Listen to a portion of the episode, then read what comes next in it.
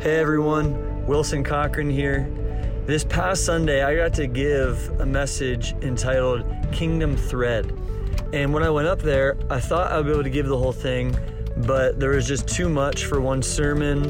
That was my poor planning. And so I have part two coming next week, but in part one, I talk about how there really is one story in the Bible and how the kingdom of God has been God's original plan and that we're part of it and I actually talk about where we see the kingdom of God in the Garden of Eden and how we see the kingdom of God interacting with the Tower of Babel.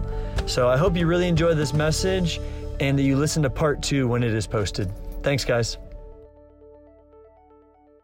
All right. Just, just in case you're clapping at home, I want you to know no one is clapping here. So it doesn't even matter to me at all that you just clapped because there's no. It's a literally a pity party. No. Hey, good morning, everybody. Good to see you guys. I feel like um, I'd really disappoint some people if I didn't go ahead and release the kids to go get snacks and candy and pop right now. So go ahead and go do that. Um, but I'm excited to be up here with you guys. This is my first time preaching since uh, the whole thing started. If you remember, I preached the week before um, COVID broke out, and I was actually then filling in for Luke, who had gotten sick the night before. So it's just funny to think how much has changed. Like, I remember coming up here and being all like scrambling to get a message together that morning, and that was just a little less than two months ago. Not even two whole months ago, but it feels like a year ago. So I'm sure you guys can relate to the uh, way time is working. But hey, we're going to continue our supernatural series this morning. And my, um, my message this morning is actually called, is starting a new phase of the series. So, the first phase of the series, Supernatural, was called Supernatural Ministry. But now we're going into um, a phase of the series that's going to be called Supernatural Worldview. And I'm bringing the first message in that series. I'm going to talk about worldviews and obviously, too, if you see my slide really quick, it says the kingdom thread. That's the title of my message. But um, I'm going to dive into worldviews this morning, okay? So, to introduce the idea of worldviews, let me pray first. Let me pray. That's not what I was about to say, but I decided I want to pray. So, Father, thank you, um, Holy Spirit. Man, it's just so amazing, Holy Spirit, that you transcend space and time. There is something special about us being together corporately but we're still together in heart because of you, Holy Spirit. Our true identity, God, we're hidden in you, we're united with Christ. So we're never alone, we're never lonely, we're never even divided, we're never broken out of unity. This, uh, this church is in unity still, even though we're not even in the building together. We're getting to walk with one spirit together. So, Father, I pray you just bless um, everyone watching this, and we also just pray for all the other churches in our city, in our region, in the nation, in the world. We pray you're just blessing on them during this time. Um, and just bless, bless believers worldwide. And I pray you just really begin to turn the hearts of people who are in lostness towards you, God. Turn their hearts towards you. And we, we bless and we recognize how you are turning their hearts towards you. In Jesus' name, amen. All right, so something you need to know is that I have the power this morning. I have a laser pointer, and right now I'm shining it in Jordan Oder's face. But I also have the power to change my slides. So they were really crazy, and they gave me the power to control my slides. I think I'm gonna get used to this, Alec and Anthony. So um, get used to never doing my slides again. But to introduce what I want to talk about this morning, I want to show you this picture.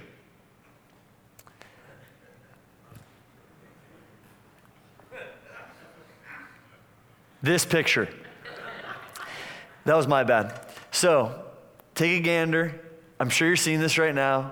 Um, I hope you've seen The Avengers before, a movie I love.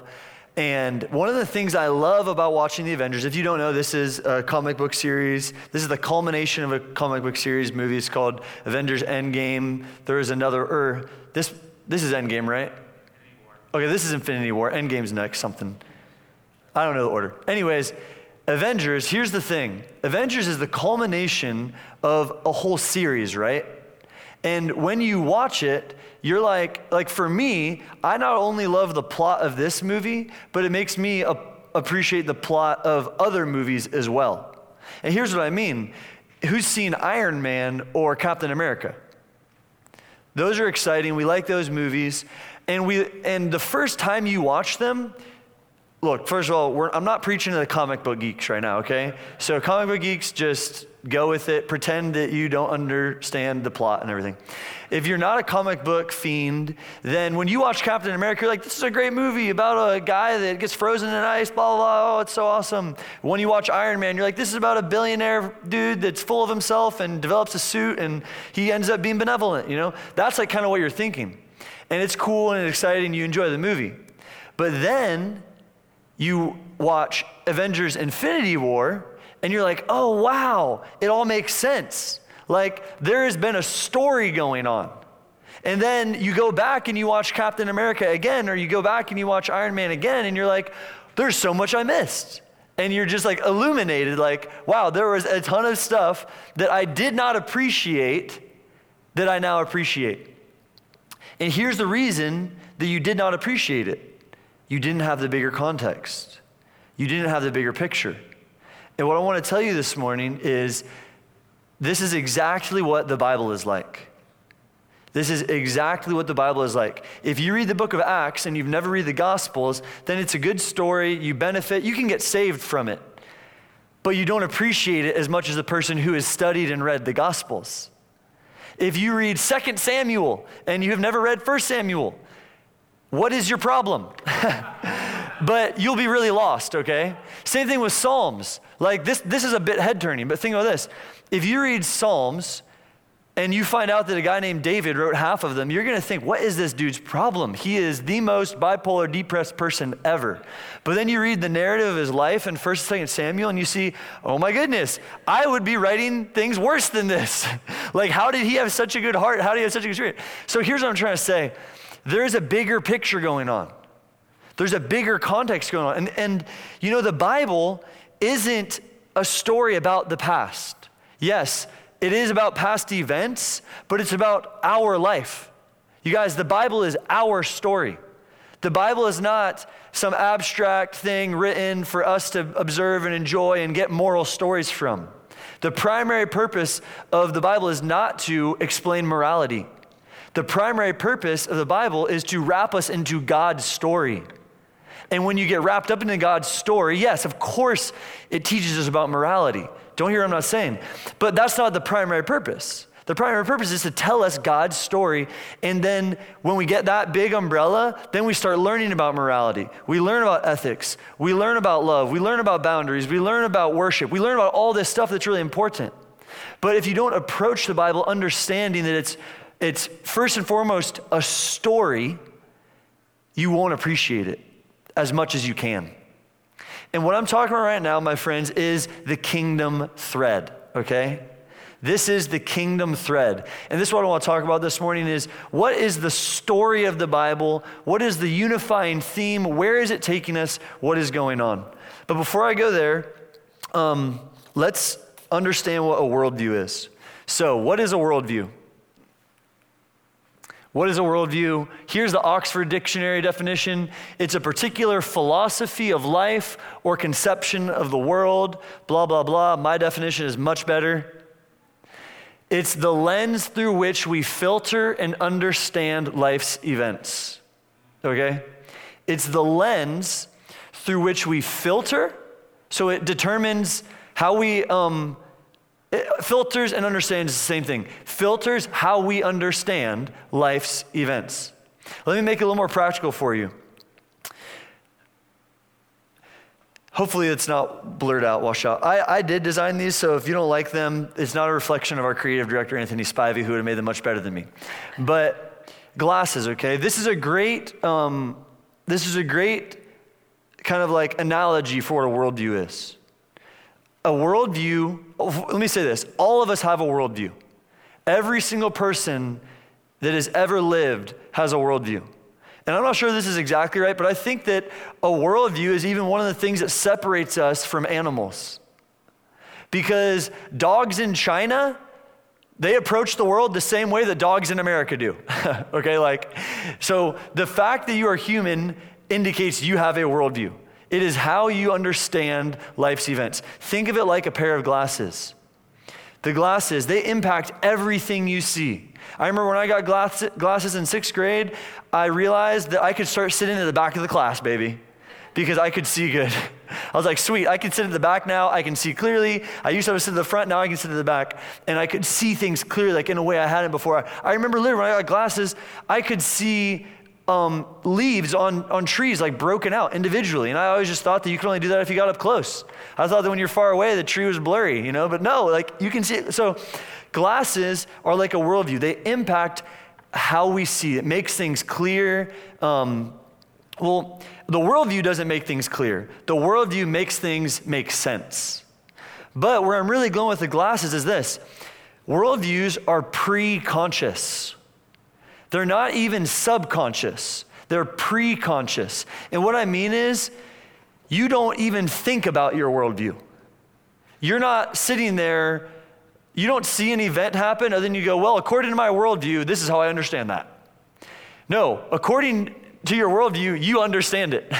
but you don't think, how should I understand this? You just understand it. And um, like an example of this would be if you are if you get fired, you know, this is a super relevant example, so I'm not picking on anybody, but it just demonstrates it really well.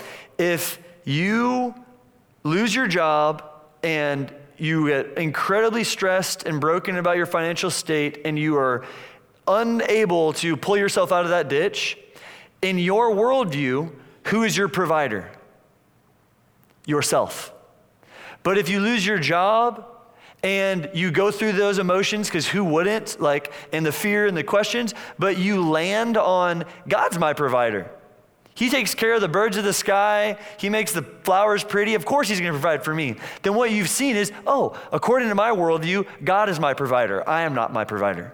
Does that make sense? Now the reason that worldviews are so important um, is because they actually have the ability to filter out god our worldview has the ability to filter out God. And that, that analogy I just shared, you know, you filtered God out of the equation of providing for you. I've been there, okay? But l- turn with me to John 12 really quick. You don't actually have to turn there. Just write this down. I'm going to tell you a story. In John 12, Jesus is preaching to people. And this is verse 27 through 30. He's preaching to people, and all of a sudden, the audible voice of God speaks into the crowd that he's in and says, um, let's read it because I can't remember.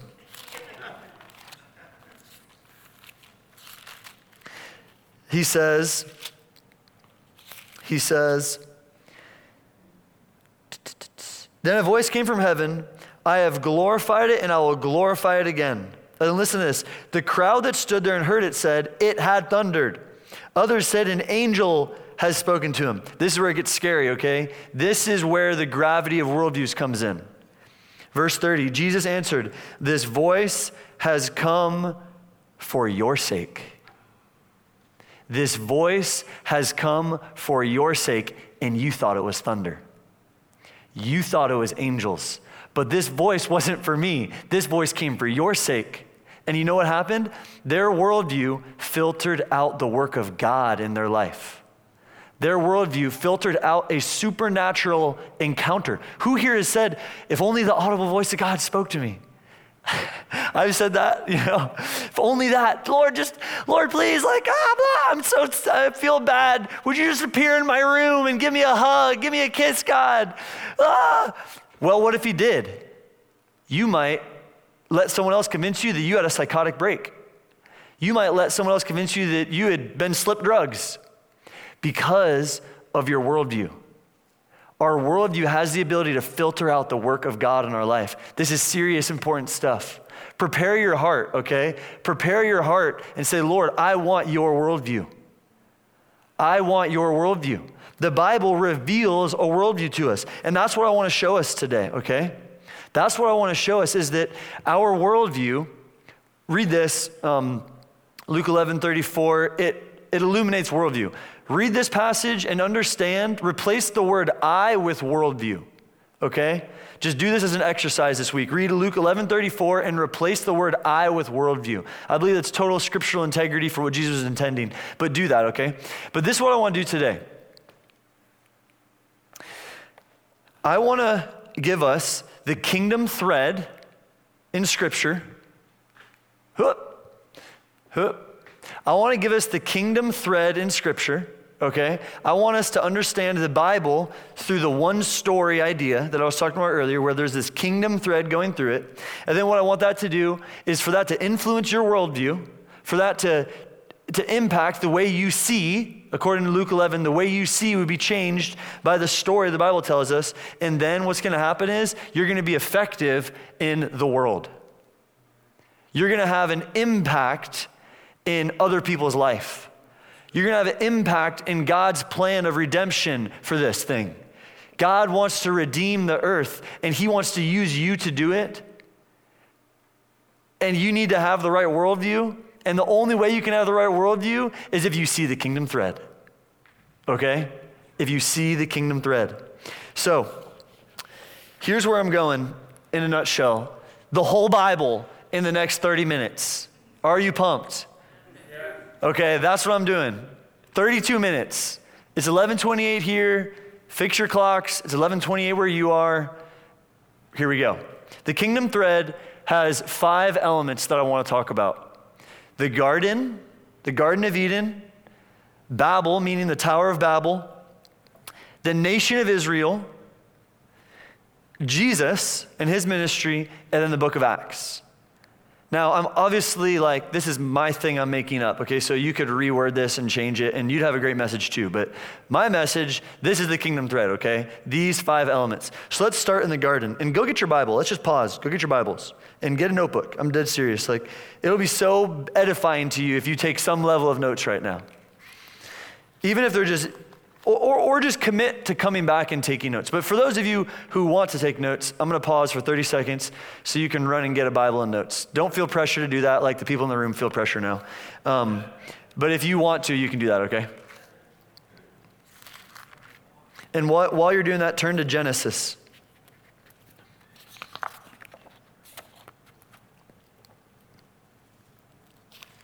All right. So, we're going to Genesis 1. In the beginning, God created the earth. We know, like, if you don't know the creation story, go read this. But God created everything.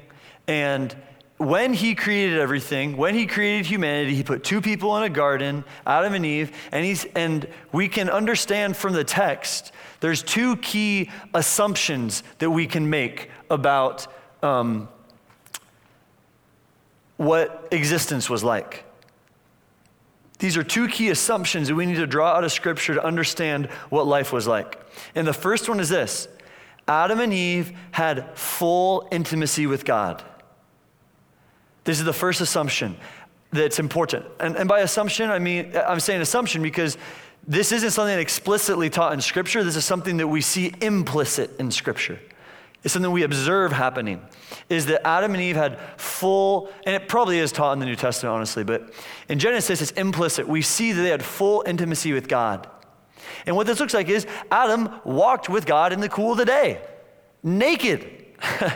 I won't walk anywhere naked, let alone with someone else in the cool of the day. Okay? He had full, open intimacy with God absolute full connection. Nothing was holding him back between him and Eve and God. And then this is the second assumption Adam and Eve had full intimacy with one another. They had full, unhindered intimacy with one another. And how we know that is because this is the shame factor wasn't there yet. It's after the fall that they realized they were naked and they became ashamed. Think about this God created them naked, so of course they were fine being around God naked. But then when they sinned, they were like, I feel like they, there was a veil taken back, and they were like, oh no, like I gotta cover up. So they were basically not comfortable in their own skin anymore. That's what shame is. is when you feel inadequate by nature. And you know, they actually became inadequate by nature. We're gonna, we'll, we'll see that. There is, before we get to the fall though, that's, um, Okay, I'm getting ahead of myself. So in Genesis 128, we also see so there's two assumptions. There's a blessing. We see in genesis 128 that says and god blessed them. And god blessed them. That's what genesis 128 says. That's not nothing. It's so easy to read that and god blessed them as Christian, Christian, Christian, more stuff to read. you know, like blah, blah, da, da, da. No, that's significant. God blessed them. What was the blessing? It doesn't tell us. I bet it was good, okay? But they had a blessing on them. Next thing, we see that God actually gives them three assignments. And these three assignments we see in Genesis 1:28 also. Be fruitful, multiply, be fruitful and multiply, fill and subdue. Fruitful and multiply is like the same thing. It means had kid, have kids. Have kids, be fruitful, and multiply. Second, fill. You know what he's saying is go. Do not stay in these 100 acres or 2,000 acres, whatever, however big the garden was. Don't stay here. Fill the earth. I want you to take the Garden of Eden and go all over the earth with it. And then third, he says, subdue it. Now, you might be like, well, why does he say fill and subdue? Because this could kind of be the same thing. Here's two reasons I believe that, that God told them to subdue the earth. Number one, the earth wasn't subdued. The earth was not subdued. God created the earth and it needed subdued. The Eden was Eden was subdued, but the earth wasn't. So they had to go out and spread the garden all across the earth. That's what you want to do is I want you to take this kingdom of God on earth portal I've made, which is the Garden of Eden, and I want you to take it all throughout the earth. I want all of earth to look like Eden. Here's the second thing that's interesting. That means there was always going to be work. There was always going to be challenge. You cannot subdue something easily. And even if you do it easily, by the very nature of subduing, there's force being implemented. There's, there's blood, sweat, and tears. There's work, you know? So to subdue, like, we were guys, we were destined to work. We were destined to rule. We were destined to overcome. There was never an option for humanity to just like walk around and high five angels and like eat things were good. Like there was never this like like Eden was not um, relaxing. Okay? Like it was obviously relaxing because you're walking around like God. But in another sense, they were, they knew from they go, hey, I gotta subdue. I gotta go. These are the three assignments multiply, fill, and subdue. But then we all know what happens next. Very sad, biggest tragedy ever the fall. Turn with me to Genesis 3. And by the way, I want to give a shout out to someone really quick who's really important to my family, and his name is Bill Jackson. He wrote this book called The Biblical Meta Narrative. And uh, he's also written other books like The Quest for the Radical Middle, which is a history of the vineyard. But the biblical meta narrative has been very impactful in my theological formation and understanding, and many other of our staff members. Sarah's taken classes that Bill um, wrote. And my dad was actually like best friends with Bill. They were close friends. Bill really mentored my dad in things of the Spirit. And Bill went uh, home to be with the Lord five years ago, about. Um, but he has an amazing family, which is really sweet. He has a legacy. His wife and son are carrying his legacy on, and they have a podcast called Radical Middle Ministries. If your ears are itching based off what I'm talking right now, go subscribe to that podcast and listen to it. Luke and uh, his mom, I think Luke's leading it, but uh, Luke and Betsy Jackson are doing an amazing job with it. So uh, go check out um, Radical Middle Ministries podcast and, and read this book, and you'll see where I got a lot of my stuff from. Could I get the other book, Dad?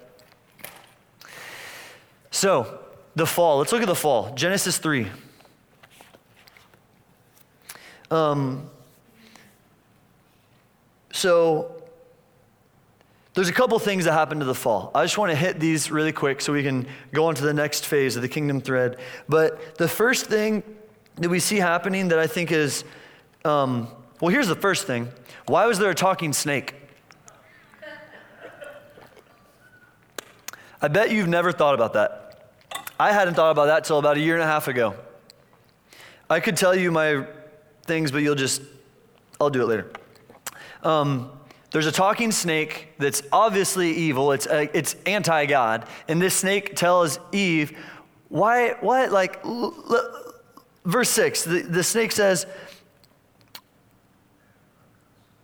but the, verse 4, but the serpent said to the woman, You will not die. God knows that when you eat of it, your eyes will be open and you will be like God, knowing good and evil. So what happens is the snake lies. He says, You won't die because They do. God cannot lie. God said they would die if they ate from it, and guess what? They ate from it, they died. God can't lie. And we, we see later what kind of death happened. I'll explain that. But first thing is the, the uh, serpent lies. And what he does, this is really what he does, you guys, is he causes Adam and Eve to doubt God's goodness. He says, God is holding out on you. You won't die. He's holding out. You'll become like God. Hold up. Wasn't humanity made in God's image?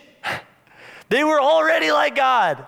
They already looked like him. They already had his image. They were already, in a deep, intricate way, connected to him and like him. So the devil lies to them. The serpent lies to them and says, um, God's holding out on you. Come on, God's holding out on you. So what happens next? They actually obey the serpent. I know we don't think of it like this usually. They didn't just like take his suggestion, they literally obeyed him. They put themselves under his rule. Like, God has created an order. And when it comes to the supernatural realm, this, this serpent wasn't a natural thing, okay? Like, I don't have time to explain right now, but it wasn't a scaly serpent, like, that came from the it wasn't one of the things that Adam named, okay? That's not the order it came from, I don't believe. I believe this was a supernatural being itself. And humanity was created to be under the supernatural rule of God. That's the order, that's the system that God created. But they chose, we're going to step under the supernatural order of the serpent. They said, We're not going to obey God anymore. We're going to obey the serpent. And what they did was they stepped under a new covering. They stepped under a new person's authority, and it was the devil's authority. And the devil ain't nice. the devil is not benevolent. The devil took their authority away, and he started using it. And he caused havoc and pain and destruction on the earth for centuries to come. So we see they actually obeyed the serpent, but more importantly, they disobeyed God. Next thing is they died spiritually. God said they would die in Romans 5 19. Listen to what Paul says. This is Romans 5:19. Paul says, For as by the one man's disobedience, the many were made sinners, so by the one man's obedience, the many will be made righteous. And listen to this um,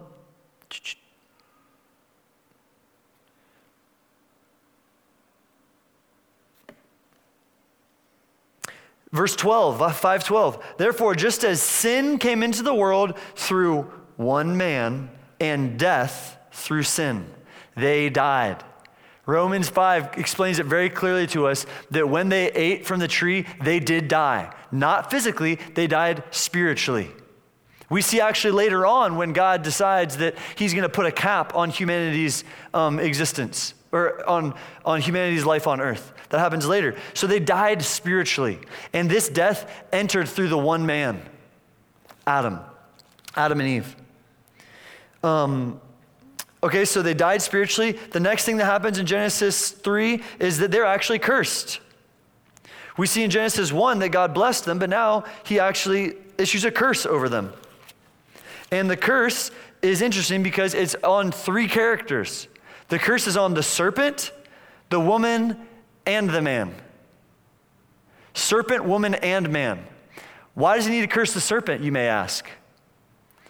Because the serpent before, maybe the serpent, bef- like, look, don't stone me. I'm glad you're not physically here because I feel like stones are getting picked up and getting ready to be thrown at me.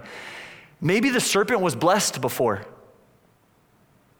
Maybe the serpent was actually blessed before. Maybe the serpent was under God's covering, and the serpent decided to step out from under God's covering, just like humanity. So he curses the serpent, he curses the woman, and he says, Your pain will be multiplied. Sorry, ladies, there was always going to be pain in childbirth. He says that pain would be multiplied, not it would start.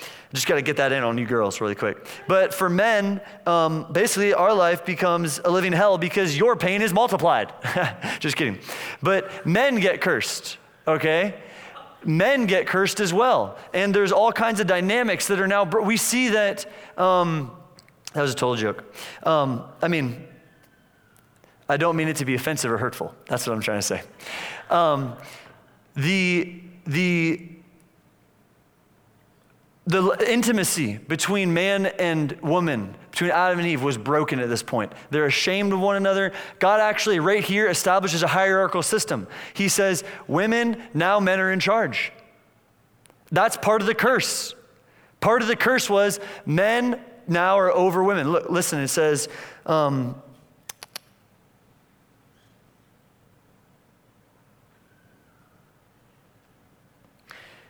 Verse 18, 318. To the woman he said, I will surely multiply your pain in childbearing. Multiply pain. In pain you shall bring forth children. Your desire shall be for your husband, and he shall rule over you. Guess what? Part of the curse is man ruling over woman. So I just want to tell you something. if you are ruling over your wife, you are living under the curse. if that is the mentality you have, and, and, women, if you're embracing a mentality that I am being ruled over by men, then you've actually adopted part of the curse mentality. And if you want to start throwing out New Testament verses to me, we can talk about it. My email address is wilson at vcnw.org. Email me. I would love to talk to you about the context of all the New Testament passages that have caused us to disempower women for centuries. I repent, Lord, like, Ugh, okay. So, man, woman, and the serpent is cursed. And then here's the fifth thing that happened they're kicked out of the garden. They're actually kicked out of the garden. And something interesting to note about them being kicked out of the garden is their assignment isn't revoked. He doesn't say, Your assignment is revoked. He just kicks them out. One other thought while I'm up here speaking, saying whatever the heck I want, which is obvious, that's what I'm doing right now. I wonder if the Garden of Eden is still around because he leaves an angel to guard it. There's an angel guarding it. That means that um, it needs to be guarded. and I think that the garden by nature was in some way supernatural. It's not a thing that you can access as a fallen human. I'm not saying that we as redeemed humans can get into the Garden of Eden, except, I don't know. I mean, I'm not saying that, but uh, just food for thought. Let's keep going. So, next phase, we just left the garden. Let's go to Babel now. What happened here? What happened at the Tower of Babel? I'm sensing that this is a two parter. I'm sensing this message might be a two parter. We'll see what happens. So, what actually happened at the Tower of Babel? Before I go there, we need to um, acknowledge the flood. And we need to understand the flood. But you need to understand the flood under the context of the fall and the Tower of Babel.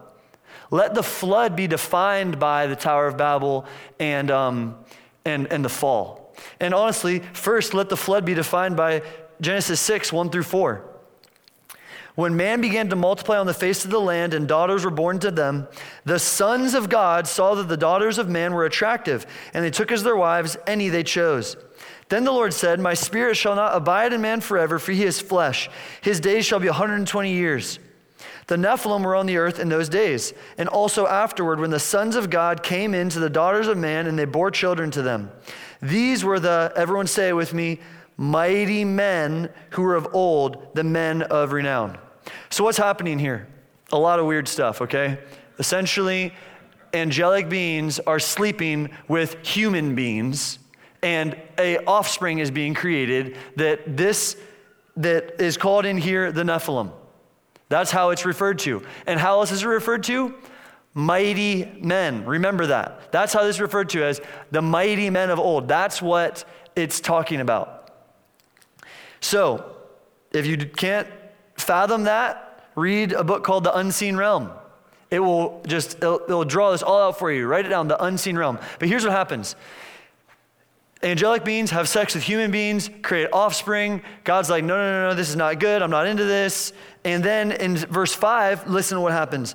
The Lord saw that the wickedness of man was great in the earth, and that every intention of the thoughts of his heart was only evil continually. It was only evil continually. I cannot fathom that.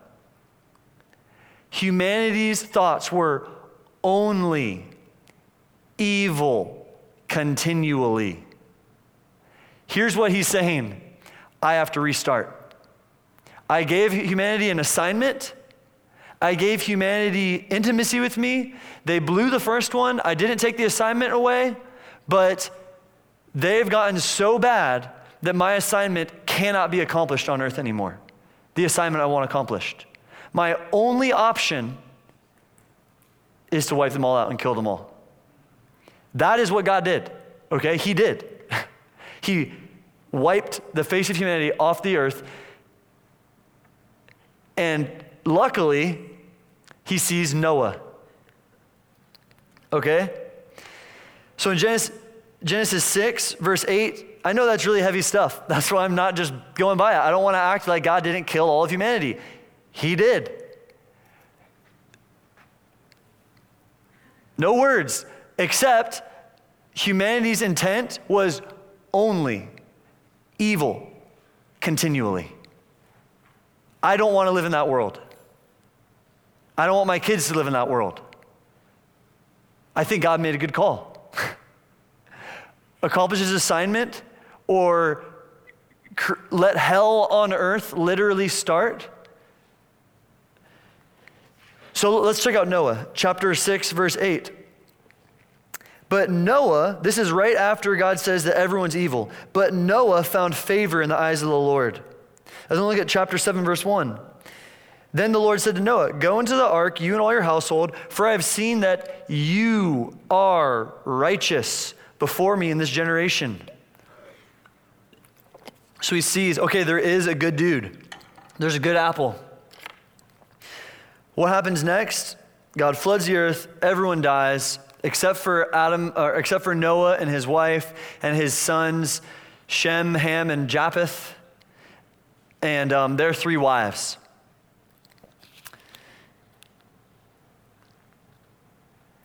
Interesting that none of them had multiple wives. We see that God allowed that in the Old Testament, but interesting that when he, he, he reset humanity, all of the dudes had only one wife. okay, so again, we're seeing that this is, this is a revelation of God's heart and intent, is one man to one wife. That's why he created Eve, not Eve and Susie. okay? So, anyways, polygamy is not God's heart. Let's go to Genesis chapter 10. The flood has happened. We pick up at the Tower of Babel. Now, it's really important to note whose idea the Tower of Babel was. Read Genesis 11 to get more context on the Tower of Babel. But Genesis um, 10 actually shows us whose idea Babel was. And here are the two thoughts I want you to connect. In Genesis 11, it says this Verse 2 as people migrated from the east, they found a plain in the land of Shinar. So this is where the Tower of Babel is happening, Shinar. Now look at Genesis 10, um, verses 8 through 10. Cush fathered Nimrod. This is, this is now talking about the descendants of Noah's sons. One of Noah's descendants was a guy named Cush, and Cush had a son named Nimrod. He was the first on the earth to be a mighty man. What language did, was used in Genesis 6 to describe the Nephilim? The mighty men of old. I don't know, okay? I don't know. I don't know what this is saying, but it seems like it's saying something. it seems like Nimrod might have not been purely human, he might have been half man, half whatever.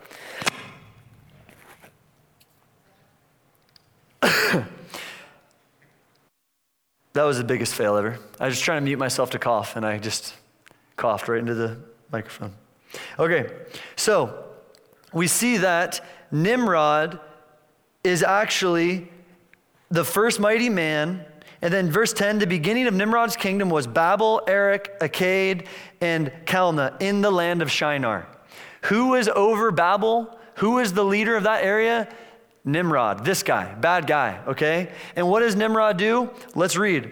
In verses uh, G- Genesis 11, the people all come together and they said to one another in verse 3, Come, let us make bricks and burn them thoroughly. And they had brick for stone and bitumen for mortar. Then they said, Come, let us build ourselves a city and a tower with its top in the heavens, and let us make a name for ourselves, lest we be dispersed over the face of the whole earth lest we be dispersed over the face of the whole earth. What does this remind you of? One of their original assignments fill the earth, subdue the earth.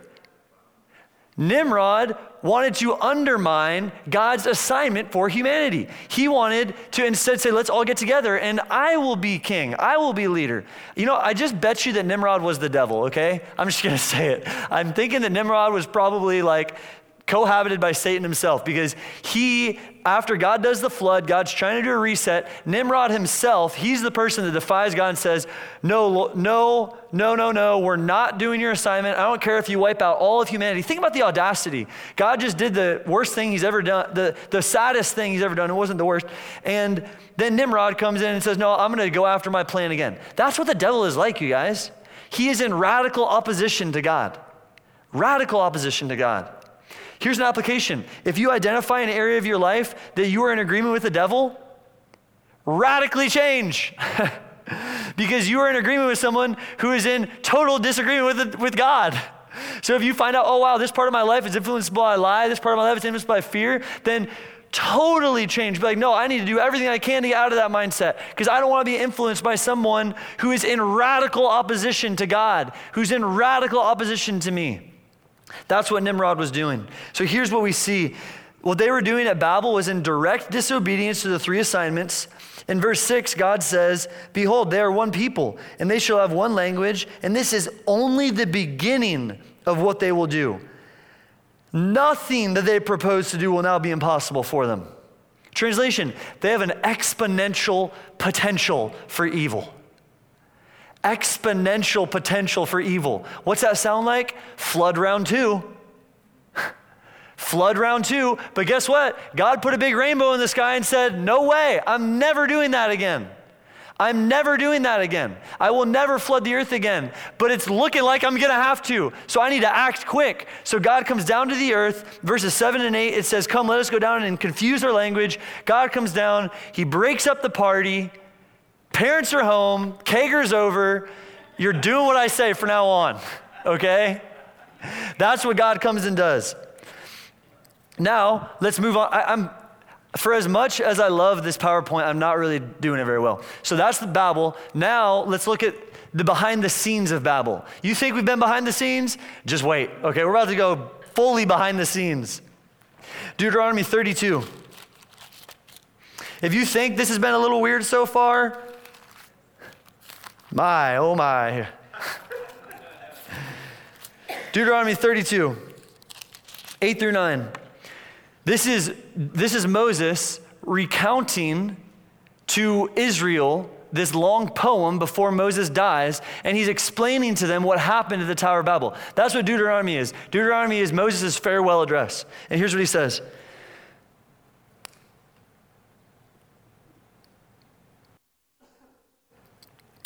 Verse 8, 32 8, Deuteronomy 32 8. When the Most High gave to the nations their inheritance, when he divided mankind, he fixed the borders of the peoples according to the number of the sons of God. What I want you to do right now is if your Bible says sons of Israel, I want you to scribble out Israel and write in God. And if your Bible has a footnote, I want you to scribble out the footnote because it's unhelpful and it's wrong. It, this translation, uh, where it says sons of God, is based off of the oldest manuscripts that we have of the Old Testament. Okay? They're the oldest ones. What happened was someone found newer ones and they changed this to sons of Israel because they didn't like the idea of um, angels and spiritual beings having sex with humans, so they messed with it. But this, this is based off the Dead Sea Scrolls, the oldest manuscripts we have. It translates it the son according to the sons of God. Then verse 9, but the Lord's portion is his people, Jacob his allotted heritage. Okay, so what's happening here? Well, let's look at verse 8. It says he when he gave to the nations their inheritance, when he divided mankind, he fixed the borders of the peoples according to the number of the sons of God. Flip with me to Psalm 82. I'm not going to do the whole sermon today. I wish I could. It'd be fun if you guys were down to sit there for uh, 30 minutes, but can I do I can do it next week, huh? We yeah. All right. I'll just finish this next week. So Psalm 82. Listen to this. Keep your finger on Deuteronomy 32. Psalm 82. God has taken his place in the divine council.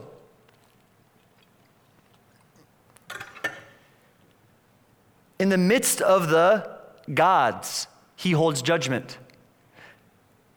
Verses 2 through 5 talks about how these gods that he's judging, how they um, manage their inheritance that he gave them in verse 8 of Deuteronomy 32. Okay, so Deuteronomy 32, 8, when it talks about their inheritance, Psalm 82, 2 through 5 is talking about how they handled their inheritance. Again, God's talking about spiritual beings that He has created to help Him rule the earth and, and the cosmos. I don't know what else exists besides earth, but. Um, so that's what verses 2 through 5. And then listen to 6.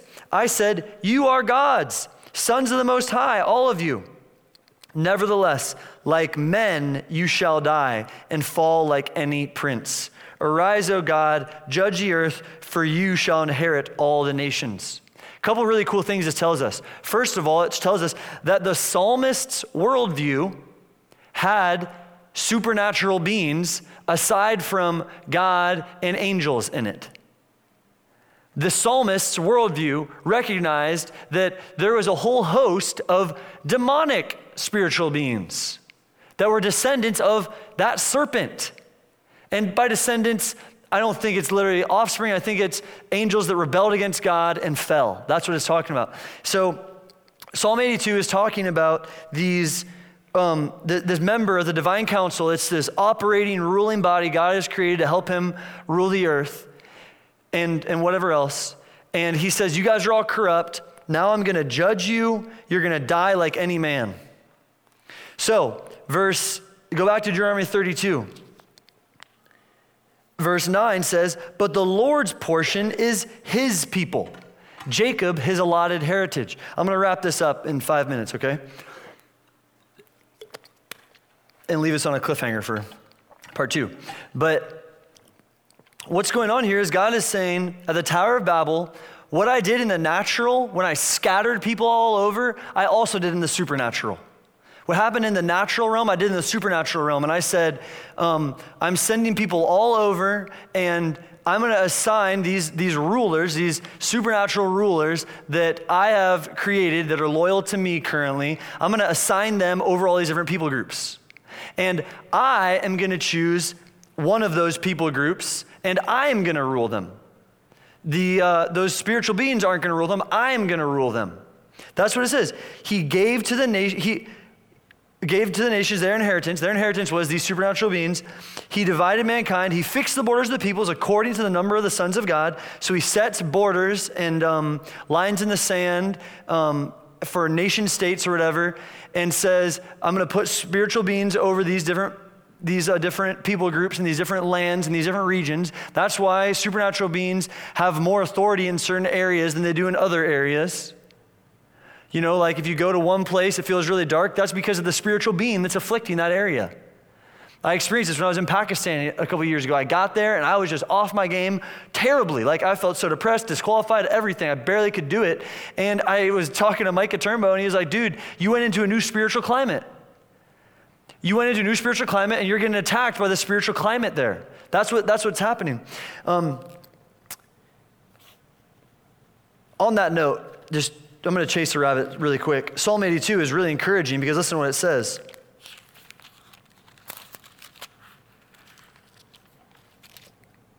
Arise, this is verse 8 Arise, O God, judge the earth, for you shall inherit all the nations. You shall inherit all the nations. God wants all people back. He's not going to get them all back. There's people who are, have rejected him and died and faced their eternity, but he's going after every people group. He's going after every nation. He's going after your neighbor. He's going after ISIS. He's going after North Korea. He's going after Republicans. He's going after Democrats. He's going after this, that, the other. Whoever you think is your enemy is not because God wants to inherit them and he's going after them. Okay, so like what the Lord's intent is, is that in the end, and not his intent, what will happen is that he will inherit all of it back. He's getting it all back, baby, okay? So don't get freaked out. Um, But verse 9 of Deuteronomy 32 says this The Lord's portion is his people, Jacob, his allotted heritage. The Lord's portion is his people, Jacob, his allotted heritage. So, what this is talking about is saying that God chooses one people that he's going to now accomplish his assignments through and his will and his intent. So, what's the very first thing that happens after the Tower of Babel? Go back to Genesis 6 or Genesis 11 immediately after um, the Tower of Babel, there's all these genealogies, but a narrative starts again in verse uh, 31 or verse 27 ish, and it talks about this guy named Terah. And Terah took, in verse 31, uh, Genesis 11, 31, Terah took Abram his son, and Lot the son of Haran his grandson, and Sarah his daughter in law, his son Abram's wife, and they went forth together from Ur of the Chaldeans to go into the land of Canaan. But when they came to Haran, they settled there. So this guy named Terah says, Hey, I'm taking my family to Canaan. Let's go. We're leaving where we are. We're going to Canaan. And he die, he settles there and dies. And then that, that's the context. Okay, Terah has taken his family to a new place. Terah is living in, in San Diego, and he says, Hey, we're moving to San Francisco. Takes his whole family, or no, he says, We're moving to Seattle. Takes his whole family, only gets to San Francisco, and he says, We'll just settle here. This is beautiful. He dies, and his son Abram has an encounter with God. And that's where we are in Genesis 12 1. Now the Lord said to Abram, It's like, what? Where's the context? Just all of a sudden, the Lord said to Abram, we don't, there's not, like, we don't understand what's happening at all. Just all of a sudden, now the Lord said to Abram. it's just so funny how the writer does that. Um, Go from your, your country and your kindred and your father's house to the land that I will show you. And I will make of you a great nation. And I will bless you and make your name great, so you will be a blessing. I will bless those who bless you, and him who dishonors you I will curse. And in you all the families of the earth shall be blessed. So, what's God doing? He's picking his person, his allotted heritage, Jacob. You know who Abram is? He is, in the future, his seed is Abram. That's who, he be, that's who um, the, the descendants of Abram become. I can't read that. Oh, well, you guys are going to benefit, and we're recording it. Um, so, Abram is the precursor to Israel. Abram is a precursor to Jacob, the, who is the who is I'm really ending here soon. Is the inherit who is the inheritance that God is selecting. He's the people that God is um, going to accomplish His assignments on the earth. And I just want to point this out. And this I know I've said this from I'm going to end like ten times, but it's interesting to me that God doesn't tell Abram where to go. All he says is, Go into the land that I will show you. What does Abram immediately do? Continues his father's mission. He just says, I'm just going to pick up where my dad left off. Because, guys, that's God's intent for us, is that we would always be building on legacy. That we would see where the person that, ex- like, just think about what my parents have done for me in life, and your parents, if you had really good ones, have done for you in life. They have tried to set you up for success. So, what you're supposed to do is you're say, hey, thank you so much.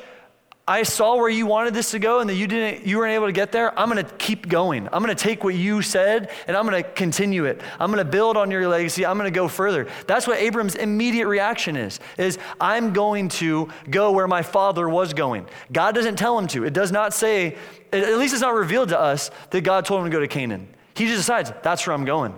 So there's something really special for all of us to grab legacy and to want to build. I want to build on legacy. I don't want to cut my own path. I want to cut the next part of my inheritance's path. I don't want to do my own thing. I want to find out what has been done behind me and push it forward. I sure as heck don't want to camp out there. That's a bad idea and very boring and selfish. And I don't want to just do my own thing unless what was being done behind me was evil or bad, which happens. I want to build on it. I want to keep going. I want to build on my legacy. And all of us, you guys, have a good leg- have aspects of a good legacy. All of us have things we can look back at and say, hey, I want to build on that good thing. There wasn't, uh, not everything was perfect about my family, but here's something I really love and I really admire, and I want to build on that. And so that's what Abram is doing. And God calls him, and this like sets us up right here. God calling Abram sets us up for the uh, story that is about to unravel. This is, the, this is the full reset point. The flood happened. Babel was a glitch. Babel was a little comma in the story. Now I can go again when he calls Abram. All right? So, live stream still down? Great. I'm glad you guys are with me again. Um, that's where we're going to pause. So, hey, really quick, just so everyone that's even on the stream can hear it, was I still being recorded? No, was I still being recorded when the live stream went down? Yes. Great. So, if you want to catch what you missed, what you're going to do is listen to the podcast, okay? So that you can catch the five or six minutes or whatever that I mean, I heard the thunder strike. I'm sure the thunder took us out or something like that. But you can catch what you missed so you can be ready for next week when I go into part two. But will you guys all stand? And anyone that wants to stand where you are, stand if you want to. I don't really care if you stand or not, but there's something good about standing. And I want to pray for you guys. So, Lord, I don't want my prayer right now, God, to ruin the punchline of my sermon next week. but I'm going to pray this. Let us build on legacy, Father. Give us vision to see the legacy that we have so that we can build on it, God. I repent for any time and, and, where I am currently not thinking with a legacy mindset, or I'm not where I'm attempting to cut my own selfish path. I just repent, Lord, and I say, I'm sorry for doing that. Show me where I can commit to the good legacies and the good parts of legacy that I have so that I can build on it because I'm part of a bigger story, God. I'm part of your story, and I want to be a part of it. I want to be a full participant. I want to do it right. I want to do it well. So show me how to build on legacy. And just right now, in Jesus' name, I pray that legacy would begin to drop on you guys. Right now, Father, let legacy begin to just fall in this room, begin to fall over the live stream. Just get ready, guys. Something's going to start to drop on you if it hasn't already, and this is important. So, Father, I just, I bless what you're bringing to mind. I bless what you're restoring. I bless what you're dropping on us. More, Lord, more, more in Jesus' name. More, Father. We receive your legacy and receive our, our role in the story. In Jesus' name, amen. All right. Well, thanks for joining us. Um, go back and listen to the podcast to hear those like five minutes or so that cut out.